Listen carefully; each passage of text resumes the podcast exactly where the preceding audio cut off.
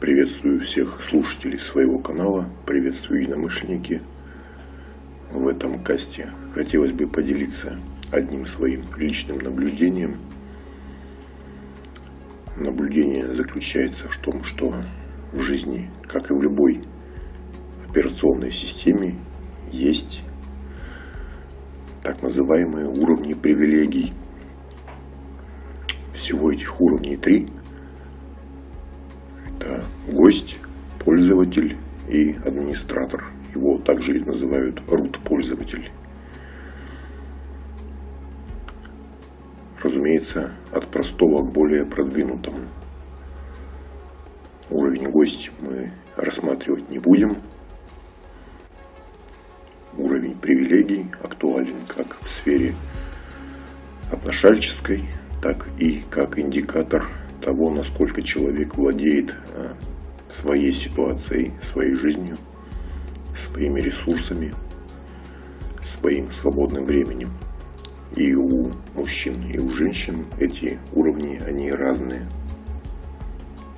Поскольку общество геноцентрично, получается, что женщины изначально более лучше владеют своей ситуацией, их изначально настраивают быть администратором и не только своих, но и чужих ресурсов. Поскольку само государство и система им в этом помогают, сразу вспоминаем геноцентричные законы и так далее.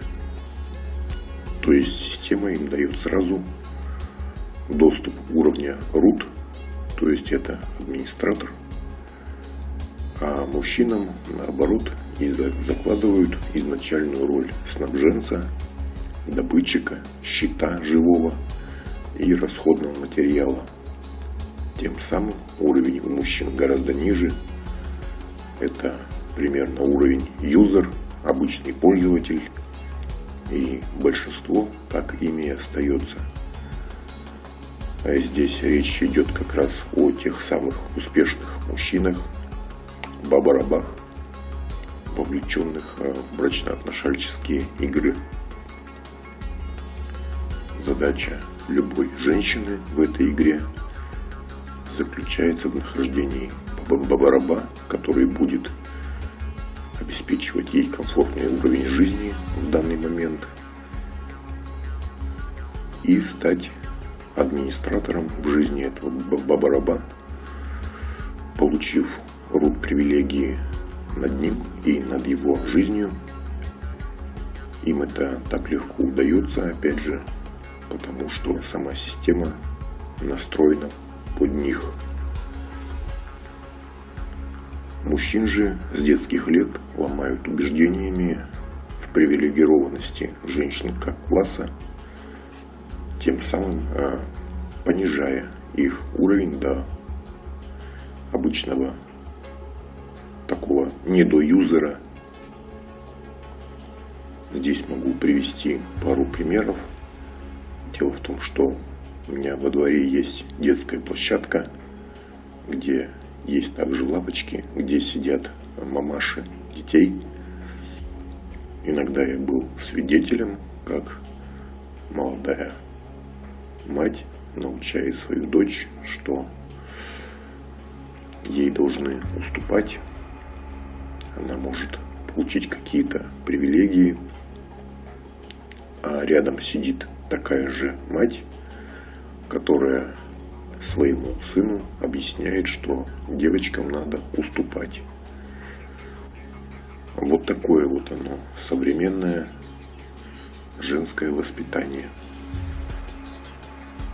Поэтому задача Мигдау и Pill философии как раз и состоит в том, чтобы донести до мужчин правила игры в геноцентричном обществе, тем самым помогая им самим стать администраторами своей жизни и самостоятельно распоряжаться своими ресурсами, своим личным временем. Ведь мужчина, понявший всю суть красной таблетки, уже не позволит какой-то женщине или другому успешному мужчине в кавычках Бабарабу командовать и отдавать приказы, как ему нужно жить.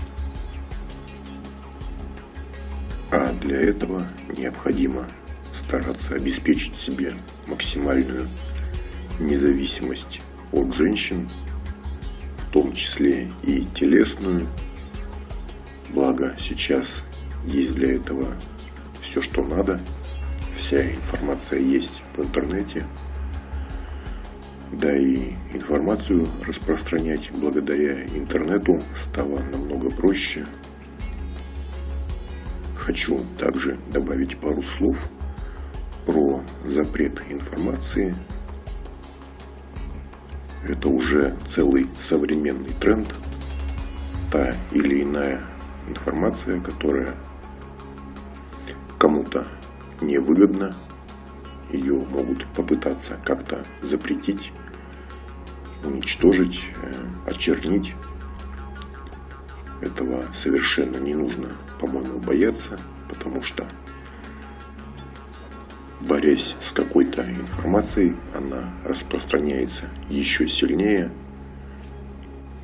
Почитайте о том, что такое эффект Стрейзенд для большего понимания. Бороться с информацией – это все равно, что бороться с ветряными мельницами. На этом у меня все.